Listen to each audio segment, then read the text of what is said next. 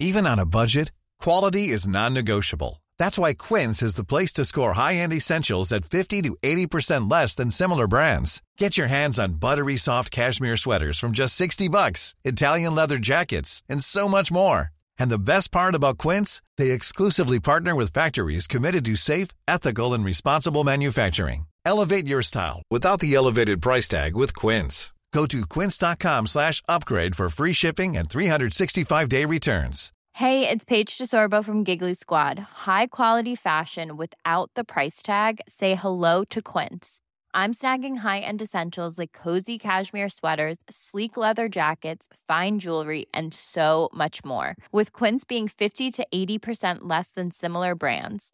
And they partner with factories that prioritize safe, ethical, and responsible manufacturing. I love that. Luxury quality within reach. Go to quince.com slash style to get free shipping and 365 day returns on your next order.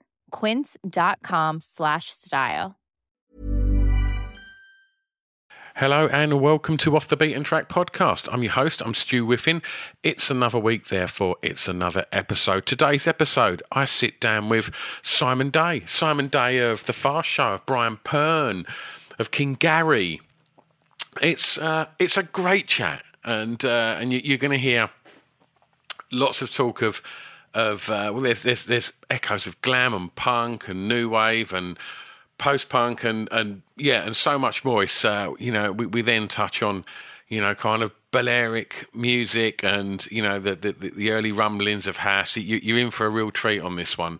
Um, before we get on with it, I'd just like to uh, say thank you to Scroobius Pip and everybody at the Distraction Pieces Network, and thank you very much to 76 for producing this podcast. Um, if this is your first time uh, listening to Off the Beaten Track uh, and you enjoy it, then um, when you finished listening to this episode with uh, Simon, go and have a look in the, the back catalogue because um, if you like, uh, comedy and comedians um, talking about records, then uh, I've recorded episodes with James Acaster, Brett Goldstein, Jayde Adams. Oh gosh, there's loads. Um, but yeah, and then also there's there's interviews with musicians as diverse as Chuck D to James Lavelle to Mel C to the Deftones to Chic. So so go and have a, a, rummage around in the archives and see if there's anything there that that tickles your fancy. Um, right, I think um, that's it. Or I will say, if you do um, want to support the podcast, then there is a Patreon page um, that accompanies this as well. Uh, you can find out about all things related to the podcast on Off the Beat and Track. Uh, podcast.com. That's not beaten, that's beat and. www.offthebeatentrackpodcast.com. Right, let's get back to business. Please enjoy Off the Beaten Track podcast with Mr. Simon Day.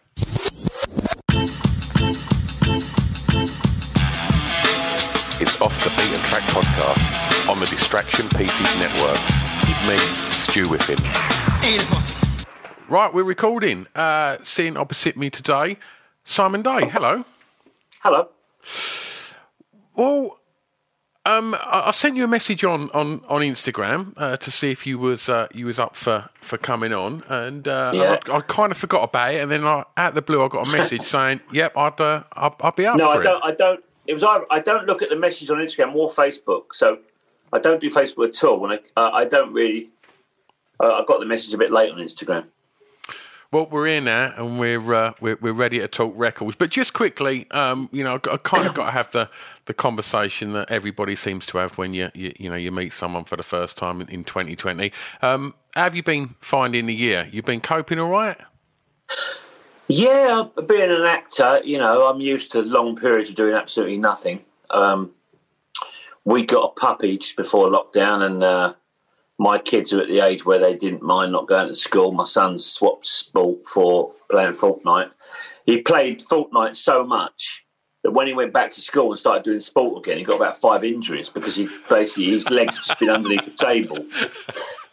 and he was, I mean, he's a prop, he plays football for two teams. He, he's had trials and all that. And basically, he went back to school and they smashed. He, he really he got quite a bad injury because he, he hadn't literally. But you know, you say, "Oh, well, let's get them out and make them walk up a hill," but you don't Yeah, because yeah. they're out you're just on your own watching box sets and going, "This is nice." So yeah, they're at their age where they just want to be in their room and they, "What do you want when you go in there? Yeah. What do you want? Who are you? Why are you in my room?" Yeah, it's, it's got to the point now where like um, I knock on my kids' doors now, Oh yeah, and it's like it's, it's got to that age now where I have to knock just to go in a room in my own house, which is quite weird. tell me about it. But I do that annoying thing of knocking and going straight in. I do that. My daughter hates. She goes, Yeah. a minute, wait. Could have been undressing. I go, oh yeah, sorry. If I'm feeling in the mood, I go in. Yeah. All right. Um, we're going to kick things off. Uh, track one. What do you regard as a song having the greatest ever intro? I mean, it's very hard to pick one out of all these um, songs, and I'll probably and it's one of those things you go back and you go, oh, of course that. You can have some honourable mentions, mate. Yeah, okay. I'm going to go for this one because I heard this in Deptford Market, um, where they used to have a, a record store, and the guy had a big sound system, so he would play the records, the vinyl, really loud. And I was walking down Deptford High Street, and he played "I'm Coming Out" by Diana Ross. Oh, what a record! She's got that amazing drum drum sort of beat when it, when it comes in. It's just basically a drum, it's sort of like a drum solo, isn't it? And the brass. Da, da, da. Yeah. Yeah, so I'm going to go for that. I, and it's a great record. You know, a lot of her stuff is really good, especially the stuff she did with, um, you know, your man from Chic. Rodgers. Um, that was her biggest selling album, apparently. Yeah, that, it's that Nile Rodgers guitar, isn't it? It's just Yeah. like it's just pure It's disco. just brilliant. Yeah. My Old Piano uh, is um, those songs of hers are my favourite. I can't about it. My Old Piano and Upside Down is a brilliant record. Oh, what a record! Now, I used to remember throwing myself around to that in various nightclubs. Well, we'll, we'll Yeah, get on. We'll get on the club in a bit later. proggy one, or you know, um, like uh, there's a, a record by Bruce, uh, Bruce Springsteen, the ballad of, of something, which is all starts off with guitars and piano and and maybe the Yellow Brick Road, Elton John. I'm going to go for that It is because it weird. just I remember hearing it and getting nearer and nearer. When you're ready to pop the question, the last thing you want to do is second guess the ring. At Bluenile.com, you can design a one of a kind ring with the ease and convenience of shopping online. Choose your diamond and setting. When you find the one, you'll get it delivered right to your door. Go to Bluenile.com and use promo code LISTEN to get $50 off your purchase of $500 or more. That's code LISTEN at Bluenile.com for $50 off your purchase. Bluenile.com code LISTEN. Hey Dave, Yeah, Randy. since we founded Bombas, we've always said our socks, underwear, and t shirts are super soft. Any new ideas? Maybe sublimely soft. Or disgustingly cozy? Wait, what? I got it. Bombas. Absurdly comfortable essentials for yourself And for those facing homelessness. because one purchased equals one donated. Wow, did we just write an ad? Yes. Bombas. Big comfort for everyone. Go to bombas.com slash ACAST and use code ACAST for 20% off your first purchase. Hey, it's Paige DeSorbo from Giggly Squad. High quality fashion without the price tag. Say hello to Quince. I'm snagging high-end essentials like cozy cashmere sweaters, sleek leather jackets, fine jewelry, and so much more. With Quince being 50 to 80% less than similar brands. And they partner with factories that prioritize safe, ethical, and responsible manufacturing. I love that. Luxury quality within reach. Go to quince.com slash style to get free shipping and 365 day returns on your next order. Quince.com slash style. To it, It is strange that, like, generally with this question, it, goes two ways. Like, guess either choose something like what you chose, which is pretty much instant, like either going to make you dance straight away, or it's just like, Yeah. a, you know, or, or, or something like, you know, I don't know, I fought the law, which is just, you know, huge instant call of arms. Yeah, yeah, right? yeah. Um, or it does go the complete opposite way. It does go proggy. Yes. It does go Floyd. It does go for that long, Yeah, of yeah. drawn out intro. So it's always interesting Yeah. to see which one sort of people lean towards. Um, all right. Well, look, we're gonna we're gonna kind of sort of work our way through your your, your, your life, I guess, with these, these these song choices. So for for track two, uh, Simon, I'm going to ask you the first song you remember hearing that had an emotional impact on you. Um, I was one of those weird kids, and I was always drawn to really weird records. Like I, like uh, "Suicide Is Painless." That got to number one. Do you remember that? And I was talking to the music journalist the other day on Twitter about um, "Seasons in the Sun," which was another really odd, weird, good, you know, about suicide. But um, you know, you basically listen to your parents' records or your brother's records. We were only a year apart, so we kind of the same taste in music. Although he liked T Rex, so I was like, right, and I'm and I like Slade. He went to I went to a comprehensive. He went to a private school, and uh, Slade are the ultimate adolescent band when all your emotion, you know, all your your hormones all over the shop, your spots and girls, and Slade were just so sort of nutty, weren't they? But Yeah. but the first music that affected me emotionally would be would be my parents. What my parents played, that would be Simon Garfunkel. Um, and still now, I just think the the combination of, of his voice and the arrangements and the the lyrics and. I was talking to Tracey Thorn actually about from every, everything but the girl, and she was saying we both we were on Twitter. We were saying that the, the song I'm going to choose is America by by them. That's my favourite. There's that line where he goes counting the cars on the New Jersey Turnpike. They've all gone to look for America, and she said, "It makes me cry." You know, when I hear it, even now, it makes you want to cry because they're you know a good song like that. They're like little films, aren't they? And I didn't know anything about America. I- You know, anything what I didn't know what the New Jersey Turnpike was, but there's some there's emotional emotional pull from Simon Garfunkel records, which I think is one of the reasons they were so enormous. You know, I mean, Yeah. everyone likes Bridge Over Troubled Water, which is of course a classic, but I, I love every every single song they've ever done. You know, There's, Um, I don't know if you've seen it. Um, I don't know if you ever kind of go down sort of like rabbit holes on YouTube watching kind of performances and stuff. But there's uh, there's a performance um, a kind of whether it's some sort of um, induction into the, the Rock and Roll Hall of Fame or something for Paul Simon. But there's American band called First Aid Kit, and they do a right? they perform America for him while he's sitting there in the audience, and it's stunning. It's absolutely stunning. Really? These two girls just deliver this incredible version of America, and you can see like Paul Simon's bottom lips going. It's like it's a, it's a cracker. It re- it really is. Uh, um, so. Was you always sort of exposed to, to music growing up? Was there records on at home? Not not so much from my parents, but I was I was straight into music as a kid, um, buying singles. My brother went on to become a DJ. My brother was a DJ, and he DJ'd sort of before house. He DJ'd at a special branch in those places in the 88, 89, and he's not. He sort of stopped and just got a proper job. He said, "I'm just going to make a decision." And he said, "I wish I'd stayed at it." Coldcut. He knows all those people. The guy that did pump up the volume. Chris, whatever, he said, Oh, your brother. Because I since met all these DJs and went, Oh, your brother. I used to go and watch him in 1987 at so and so. So so he bought, I'd go out and buy a record. I'd come back and he'd bought it in blue vinyl and red vinyl. So I just didn't buy any records. Yeah. And I just listened to his. Um, and I went right through, you know, we were very lucky, our generation, because we had the punk and then we had the ska thing with the specials. We were at the right age and we were just not too old for the house thing. So I think we had a fantastic musical journey, you know, because you started off with Led Zeppelin and Free and all that. And then you suddenly, punk came along and you had all the new wave stuff. So, so yeah, I think it's a really good age mine to be exposed to these different musical genres.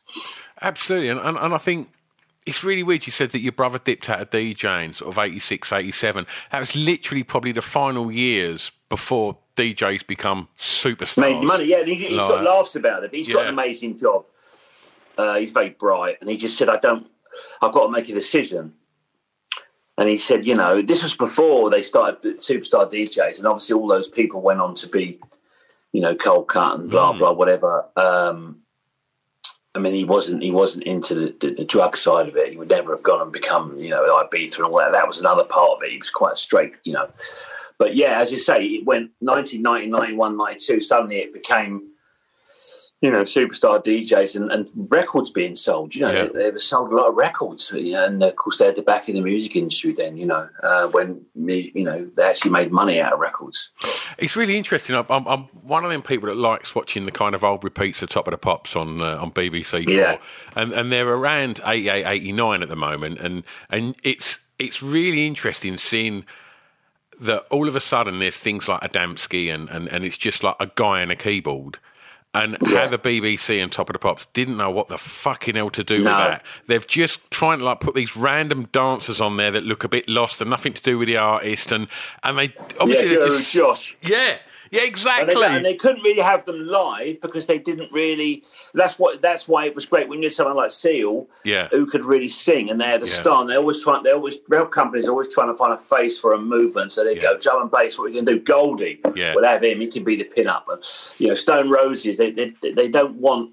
They don't want a guy called Gerald. yeah, They don't want a faceless sort of music guys in his bedroom. Yeah. Um, but yeah, no, and, there's, and they're so eclectic those top of the pops now, aren't they? yeah, yeah. And and it, it, you've it, still got because it feels like that time, like from '87 to maybe '90, there was a big change through acid house, and, and hip hop exploded, and and then the, the whole Manchester thing happened. That little kind of sort of three year period was very, very kind of interesting for for British music as well. yeah. It just it did explode, and, and and there was so much of it. And then of course you had uh, what helped it was to like the Paul Oakenfold thing of the remixes of even better than the real thing because people would go to raves and I'd go to raves and I I, I didn't really. You know, the, the get. I wasn't really into the whole sort of vocal. Let that be house, all that stuff, and so I was much more because you've been into rock music. Suddenly, U2 come along. Oh, great! You know, I, I, and and kids could get into that. You know, and then the Stone Roses. He did the Stone Roses and and the Mondays and all that, and it'd be and Justin Robertson. And there was a proper crossover there. And then, then they were remixing anyone, people who didn't even deserve to be remixed. You Yeah, know? that was my entry point. That was all of a sudden when like the Mondays and, and, and the Rosies come out. It was oh, hang on, this is guitar music to dance to. This is you know Yeah. when Weatherall and that were all getting their hands on them records and just Yeah. you know. Fool's, I mean, Fool's Gold was such a huge record, wasn't it?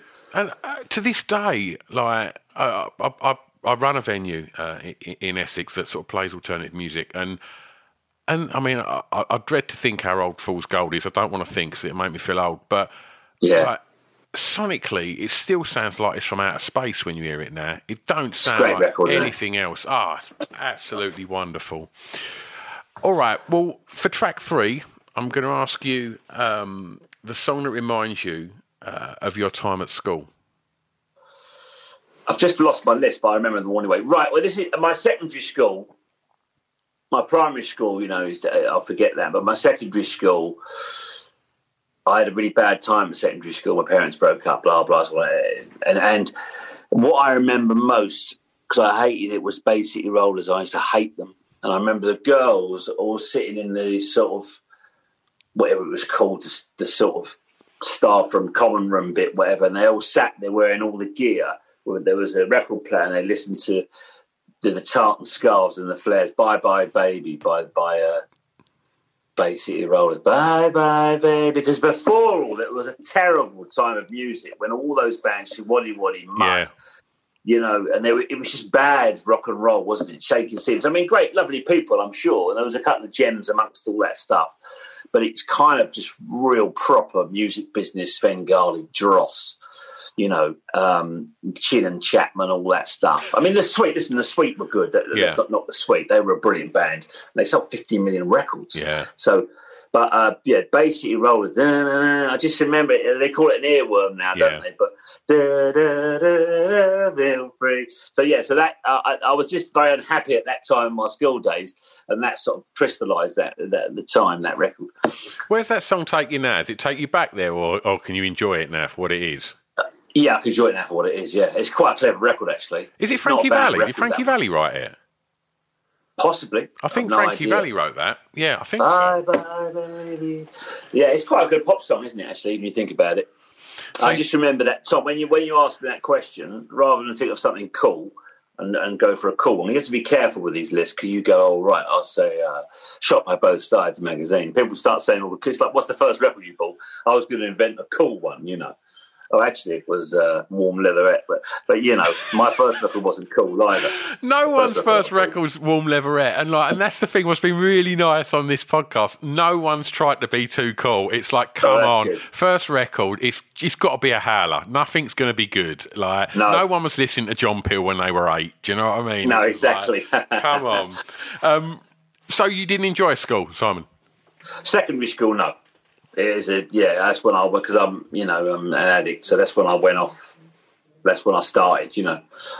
Did you have any was, uh, idea what yeah. you wanted to be at school, though?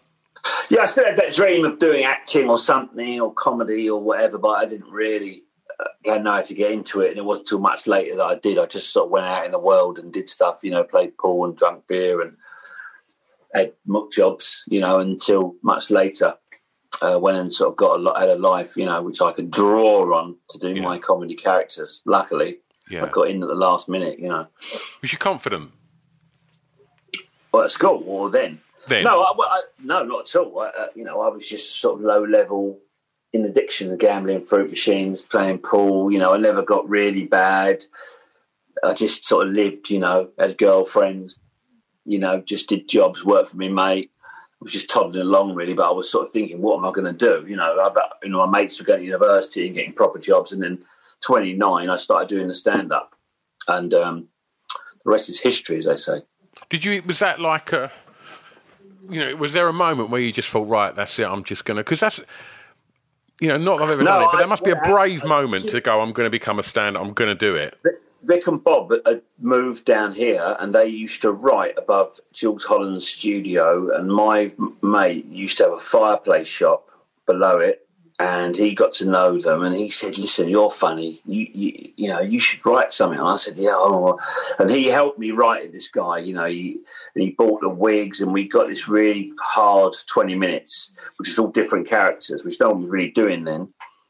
And I did a talent night in Sidcup, and they were judging Jim and Bob.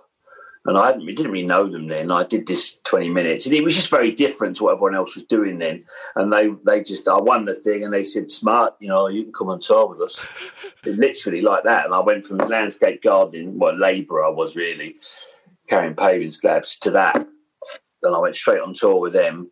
I died a lot of times, but you know that was a thousand thousand people in the venue. A lot of people, a lot of them were standing. Everyone was. It was a nine, uh, 1991. Everyone was drunk. You know, it was all Manchester and Manchester. It was crazy. But after I'd done that tour, I kind of wasn't scared because because you know they just supported me and said, "Don't, Tom, they don't get it. It goes over their head." You know, because it was all very north. It was a lot of northern pride in their stuff. And when they found out I was from London, they'd sort of they'd go get off, you know. And I wasn't. I just was. I was just doing Tommy Cockles, which was kind of so quiet. Yeah. It didn't really. Johnny Vegas always goes, "Yeah, I come to see you, and you know, I, I had a fight with the bloke. He was talking over you. I said, be quiet, you know." Um, yeah, but it was amazing time to to go from that to that. I was just, I was, you know. I mean, that's a baptism of fire, isn't it? To, to I mean, because Vic Yeah, and Bob yeah, are straight up rock stars you know- then, weren't they? yeah, it was just brilliant. It was such a best best time of my life, really, because I because I said I had ten years of just existing, you know. Yeah. So it was a brilliant time. Okay. It was before it was a proper job too. So you know, Track four, Simon. I'm going to ask you the first song you remember buying from a record shop, and I know it was Right. Warm Leatherette. it was. I've got a brand new pair of roller skates, and I'll give you the key. I've been hanging around a while, and I don't. I, I don't. I haven't looked it up. So I don't know what it's called. I think it's called. I'm going to put the lyrics in now. I've got a brand new. I've got a brand new pair of. ro- It might be something like brand new pair of roller skates. Here we go. Brand new key by Melanie, Right. produced by Melanie's husband. It was. It was. Uh, was two minutes twenty six seconds long. October nineteen seventy one, and that that I remember as being the first record I bought with my own money, and I gave and and uh, it was fifty p I think, maybe cheaper than that. Can you remember where you got it? Yeah, Blackheath Records, Blackheath Record Shop, very famous. Danny Baker going on about it. It was right on top of the heath. And they had a box of punk singles at the front, which everyone used to nick. Um, and we would get all our records in there. And the other one I remember buying was was was Physical Graffiti by Led Zeppelin on cassette. That was four ninety nine, and I took it back and played it on my dad's B and Ol- Bang Olufsen um, sound system. And then I went down to Devon on holiday, and I had one of those little Philips tape recorders. Yeah. It was like play or rewind, fast forward, and that was such a such a great album. That I, I still love that album to this day. I think that's their best album. You've uh, you've mentioned punk quite a lot there. You just touched on that, that box of punk singles in, in, in the record shop. Like, how much of a impact did punk have on you? Oh, a lot definitely. But I was one of those half half a punk people. You know, I remember I went. I used to go and see. I, was, I used to see Doctor Feelgood a lot. Majority of the Hot Rods. Sort of You're, you're, talk, you're talking about our hometown heroes here. These are Essex's finest, mate. Yeah, they're, they're the best band ever, best live band ever. I'm very lucky because I haven't been to see a lot of bands, but I, and my brother one night came around and said, "I'm going to see a, a concert. Do you want to come?" And I was like, "No." And that was the Jam and the Clash at the, at, at the Hundred Club. I didn't go, but I saw them a lot. I saw them four times and the Hot Rods, with and without Wilko. And I remember I went to see him once, and I had like a white shirt with safety pins, skin tight cricket trousers, 15 hole Dr. Martens painted red, and then I had a basin haircut. And as I say in my book, I looked like a Morris dancer. And um, some bloke came up and started on me. Some bloke came up and Fred Perry and said, "Yeah, do you want to fight, mate?" And I was like, "No, you're." And uh, yeah, but people forget all the energy. But I didn't really go and see a lot of punk bands, the proper punk bands. I was a bit scared of all that. I was a bit too late. I went. I didn't go to the Roxy. I went to the Roxy Two, which was the club afterwards, because I was only thirteen. But the interview, that was a big moment. Watching the, the Pistols being interviewed by Bill Grundy, you know, it was. I don't think people realise now how big that was to see that as a kid. I was literally watching telly and it come on, and when telly was just your dad sitting there with his peanuts, gin and tonic, and suddenly it came on, it was like, what the fuck is this? You Yeah. know? Um, yeah, that was a big moment, and his the cynicism, you know, of, of Johnny Rotten, and you know, you, I think that that gave me quite a lot of like, wow, you know, there's another world out there. Yeah, that's that. I mean, to.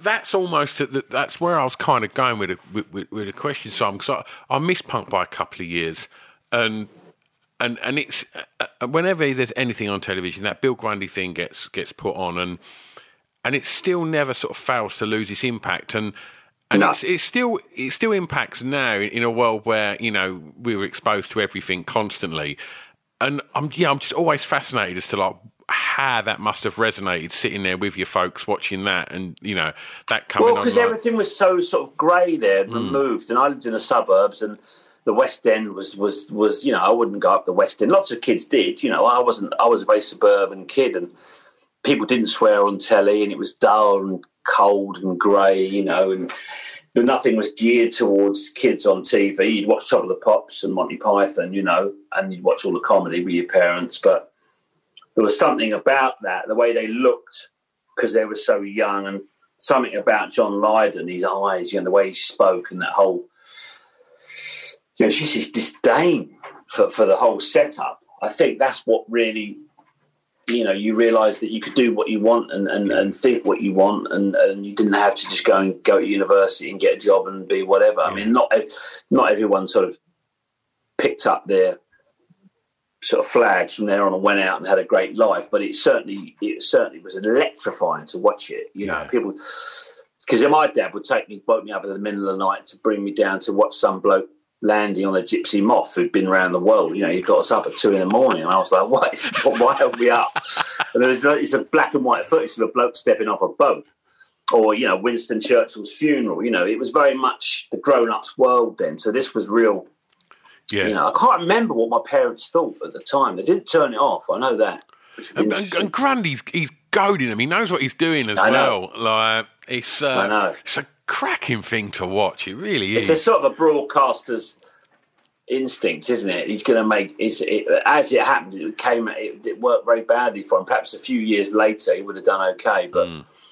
I think he was he was drunk when he. I think that's Mm. what they say. Hundred percent, hundred percent. For track five, Simon, the song that soundtrack your year's clubbing. Well, again, this is virtually impossible to choose one. Um, there's so many. Sueño Latino, um, My Definition of a House by DJ Hell. And I went out a lot with, uh, with X-Press 2 and those people, and Ashley Beedle, who I used to knock around with them. So the, their records. But I think that probably the first, you know, the first lot of music that was played when I first went out in 89, 90, those records from Detroit and all that, and the American sort of gay scene that produced those records, they were such incredible records about emotion in them and the way they sounded. And I'd have to go for Tears, you know, by Frankie Knuckles, Oh, what a record! done by Robert Owens. I mean, the way that record sounds, again, it sounds like it could be coming out now, you know. And it was just they were so emotional. You know, I didn't know anything anything about the records, where they came from. I didn't realise it was from you know was, they were getting it was from the gay scene or whatever. It was just it just they were just brilliant records. Where, whereabouts was where was clubbing for you? London. Yeah, London. We used to go to Full Circle on Sunday lunchtime, which was out at Heathrow, um, and that would that would be all Terry Farley and those people, and uh, you know then we'd go to a club on Sunday run by Nick Coleman, uh, Sunday night, Gray's Inn Road, and I can't remember the name of it. I should remember Solaris, uh, and boys' own parties. Um, what a time to club! Know,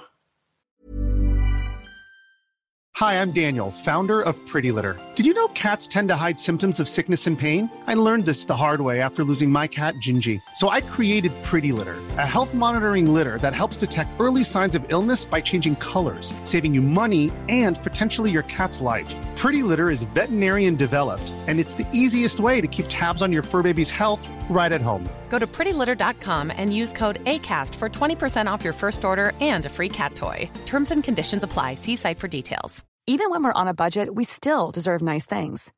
Quince is a place to scoop up stunning high end goods for 50 to 80% less than similar brands. They have buttery soft cashmere sweaters starting at $50, luxurious Italian leather bags, and so much more. Plus, Quince only works with factories that use safe, ethical, and responsible manufacturing. Get the high-end goods you'll love without the high price tag with Quince. Go to quince.com/style for free shipping and 365-day returns. Hey, it's Paige DeSorbo from Giggly Squad. High quality fashion without the price tag. Say hello to Quince. I'm snagging high-end essentials like cozy cashmere sweaters, sleek leather jackets, fine jewelry, and so much more. With Quince being 50 to 80% less than similar brands and they partner with factories that prioritize safe ethical and responsible manufacturing i love that luxury quality within reach go to quince.com slash style to get free shipping and 365 day returns on your next order quince.com slash style yeah, what what a time to go milk clubbing. bar we go to in the week oh. Nicky Holloway uh, we go there a lot, you know. I, mean, I didn't go out every night, but I certainly, you know, that was uh, when I was sort of drinking. So I certainly, I didn't turn down a night out in those days. Mm. What um, what did you want from clubbing? Oh, what I liked about it was was you could be uh, off your nut on E, dance all night, and not really have to talk to anyone.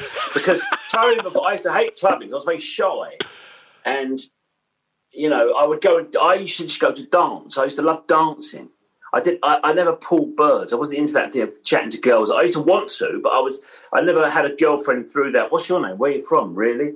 You know, I had these mates going. My mate there. You'll get. I guarantee you, you'll get a bird's door keys within an hour, and all that stuff. And it was before that came in. It was all very posy and sort of voguing, or it was violent. You know, yeah, because I was always treading on people's feet too. You know, so when the, the, the, whole sort of house scene came in and people started taking E and football hooligans were hugging each other, regardless of what you know long term effects were, it just became a completely different landscape. And it was genuinely, you know, a very sort of emotional experience. It became all about the music and the sound of the music. And you know, it wasn't it wasn't a bad lifestyle in those days. You take half an E and you dance all night. You know, you drink Ribena. It wasn't it wasn't like you were sitting at a table, you know, drinking three bottles of Jack Daniels. Mm. And and so it was really, it was just very uplifting, you know. And, I mean, obviously Monday mornings weren't brilliant, but and then you got to look at, like where where you know where the the rest of the country was at that point as well, around eighty eight, you know, eighty nine. That in most clubs in high streets, you'd still be wearing trousers, a shirt, and sometimes a tie just yeah. to get in them, which just exactly sounds fucking mad, and, doesn't it?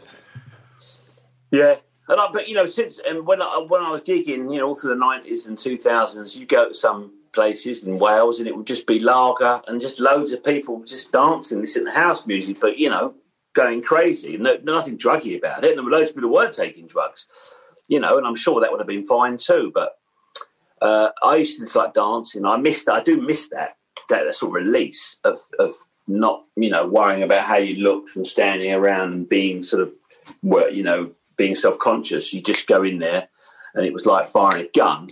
and you were off, you know, and suddenly it was time to go. It was four in the morning, you know. Do you not get that sense of expression through your other work? Yes, yeah, I do, and I'm lucky to do my job. I, I you know, being creative and doing stand up and acting, I love all that. I just, and and for me, you know, I'm clean now. I, it's it, you know, I went, I went through the end of that club and then go in there. And we used to arrive and go, "Should we go?" you know, it, there's a time in your life when you do it and it's great, and there's a time for it to stop. You know, and um, it's yeah, it, I, I don't regret those times because I met a lot of interesting people. You know. Okay. Track six. Favourite song from an artist from your home county? That would be uh, Squeeze. I grew up in Blair and Blackheath, and Squeeze were from there, and, and we used to see them all the time. I must have seen them 20 times. They were always playing down the pub, the Bell. We followed them at the Albany. And so I would say Squeeze, and I, one of my favourite songs of theirs, there's loads of them, I'll Go for Goodbye Girl. Oh, you, you, They're just such a brilliant. I was I was spoilt to have them as as as our local band, you know, because Yeah. they were so good and the songwriting and I, and yeah, I know, but I know them fairly well and. He definitely, Chris Difford was definitely sort of influence on my writing. You know, the, the sort of writing, sort of stories in an urban language. You know, that like uh, up the junction. You know, oh, I never thought it would happen. Me and the girl from Clapham out on the windy common. It was you, you, you could understand it. Again, they were like little stories. And Ian Dury, of course, as well. I mean, he's a, I think he's a massive influence and loads of comedians from my from my generation. Uh, but yeah, they were such a great live band as well. You- I mean, you- they really were. you can't see it, but literally just to my, my right there is my, my signed set list from Squeeze last year. They're they're they're just an incredible band. I, I love them. And if I was to go for if I was to answer my own and go for the greatest intro, I think Up the Junction is an intro and a half. You know, just after I've gone finished, I'm going to listen to it. oh, it's, it's glorious. And what an amazing song! And it hasn't got a chorus. No. No chorus. Ah, there you go. Yeah, yeah. They, I was saying we were spoilt. You know, we didn't know. Everyone goes to see the local band, don't they? And we had Squeeze, so you know, just lucky, I suppose. How was it growing up in Blackheath? Oh, it's lovely. You know, um, it's very green, and you had Greenwich there. Um, yeah, lots of Spencer space, and I used to walk everywhere. I never learned to drive. You know, I used to wander about and just walk about on the heath. And my childhood was very so idyllic, really. Holidays in Devon and all that. Um, I, I had a very nice childhood. I can't can't knock it. You know, um, I go back there now. It's strange. I mean, there's a lot of cars there now, but was very much more like a village when we lived there. Yeah, there was a Bieber shop when I was young, growing up there. Um, it's called a sort of poor man's Hampstead, but the trouble is, for most people, they got to go down the old Kent Road to get there, so they don't go. But there was no there was no tube then either. It was just a, an overground train, Yeah. um, so it was always cut off. And famously, the cabs would never take you home as well. Oh, really? Well, they, they would say, "I'm not going to South East London," you know. Um, whether because people used to run away and not pay, I don't know. But um, yeah, uh, they they were they was reluctant to take you home. I suppose they couldn't get a job on the way back, but that was the story anyway. And not I ever got cabs in those days. I'd get a train or night bus or walk home. You know, when you- when you're young, you haven't got all that. I, I didn't have a lot of money. For your last track, you, you can play DJ now, and uh, Right. it's the song that many may not know that you would like them to to listen to. Hmm. I would like them to listen to a song called. Uh, I'll just tell you what it's called, and I'm gonna. And, and like a lot of these bands, when they do their late night tales or they do their comments, they put four of their tracks on. I'm to put the one track that I made, and it's by the Transit Kings, which was a com- which was a, one of the members of the Orb, and Guy Pratt, who plays bass with Pink Floyd, and various people. He plays with with he's currently in a group with uh, Gary Kemp and the drummer from Pink Floyd, and it's called The Last Lighthouse Keeper. And one day he said he got me in a studio and he just said. Come up with some lyrics and we'll make a record. And I just came up. He played me some stuff, and I came up with a story of, a, of the last ever lighthouse keeper. And um, yes, by the Transit Kings on Spotify. Have a listen to it. I, well, I've never heard that, so I'm going to uh, I'm going to go and uh, give that a listen. So, you've obviously got a very, very deep and varied taste in music. So, was that one of the driving forces behind Pern? Yeah, it was Rhys's whole. It was Rhys's thing. But we both, you know, I've always loved music, and when we came to write it, he was. It was interesting because he was it, for him. It was about let's just sort of not copy Genesis, but we'll make it about Genesis because I could always did a good Peter Gabriel impression, and he and we both love Peter Gabriel. I never was a fan of Genesis, but I like Peter Gabriel for some reason. And he he showed me these films of of, of this is Rhys um, of uh, Peter Gabriel talking about he was on tour and he had to speak to camera. He really looked like he didn't want to do it. And someone said, "You've got to pr- promote it," you know. And he'd be going, "Hello, I'm here in Stuttgart," and the guys. He's just so shy in English, and we just said, "Let's, you know, let's do this thing." And not, the opposite of Keith Richard, you know, super rich, you know, awkward English person, you know, uh, who who doesn't really, who is into his his art, but the rest of it he, he can't deal with. And um, yeah, I, when we came to write it, I was like, we've got to put this band in. And Rhys was like, who are they? You know, he he, he had, because he's much younger than me, he had no sort of knowledge of punk or new wave. It was like, but, you know, it was largely Rhys that show. I don't I don't want to say, but but I love playing that part, you know. And we, you know, we, we, we, we had good, really good fun making that. Uh, I'm really proud of that as a series. You know, not many people saw it, sadly. Oh, but wonderful absolutely wonderful. and you like music, you love it, you know, and it, and bands have got hold of it, and it's gone on tour buses, you know.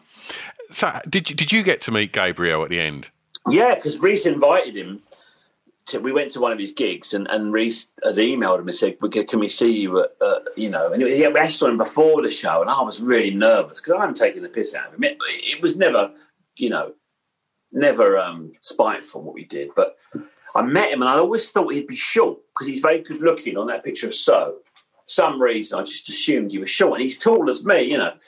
And I remember I was I was eating crisps. I dropped my crisps when I met him, and he was like, "Hello." He goes, "You," and he sort of because I, I mean I don't I, I, don't think he he came and was in the show, you know.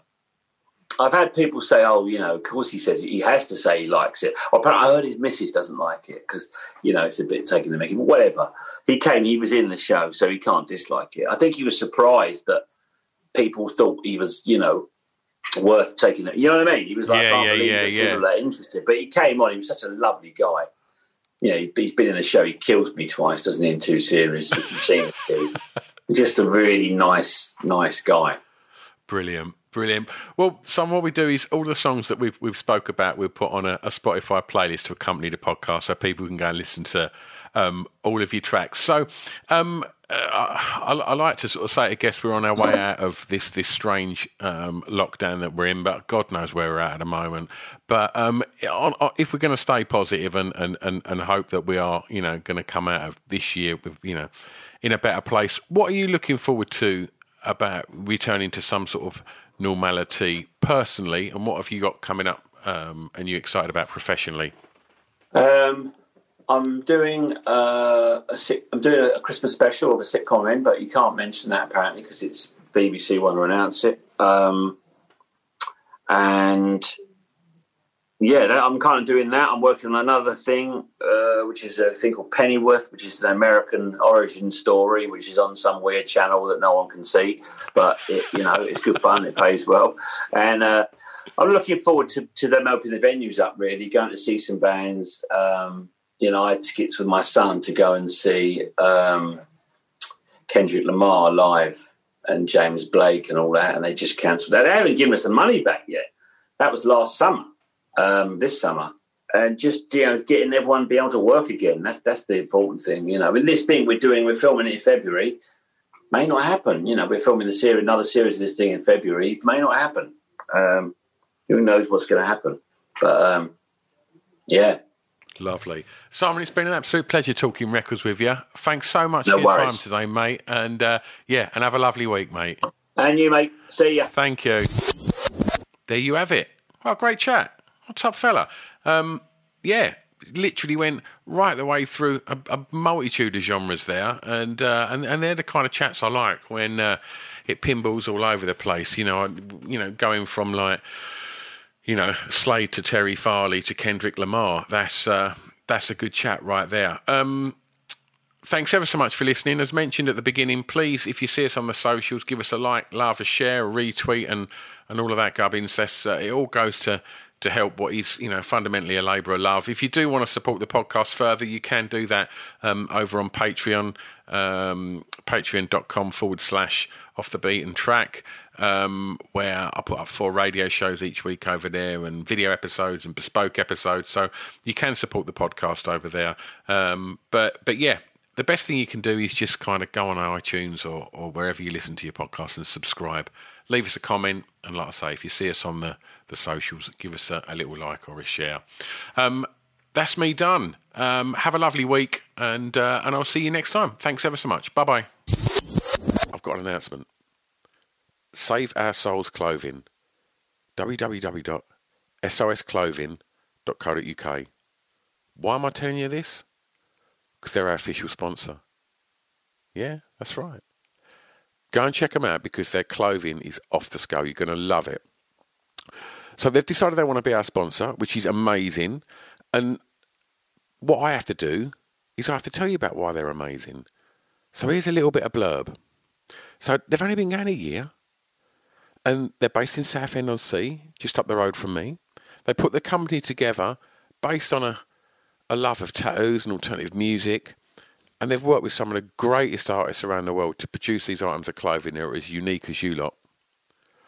All the designs are printed using biodegradable, sustainable, and water-based inks. In addition to that, they only print on garments made by members of Fair Wear Foundation. I mean, come on, great clothing and a conscience. Since going live in April last year, they've seen their audience grow massively and are now selling orders all across the world. And they were recognised by Cosmopolitan magazine as one of the best sustainable clothing brands alongside names such as Stella McCartney. I mean, that's quite a first year, right? So go and check them out because they've put a lot of love into supporting this podcast and I couldn't be happier. What else they've done is they've given you 15% off. So if you head over to www.sosclothing.co.uk, do a bit of shopping, see what you like, throw it in the basket, and then on the way out, put in the discount code BEAT15. B E A T 1 5, and that'll save you 15% off. Amazing, right? www.sosclothing.co.uk. Official sponsors of Off the Beaten Track podcast. It's Off the Beaten Track podcast on the Distraction Pieces Network with me, Stu Whiffin.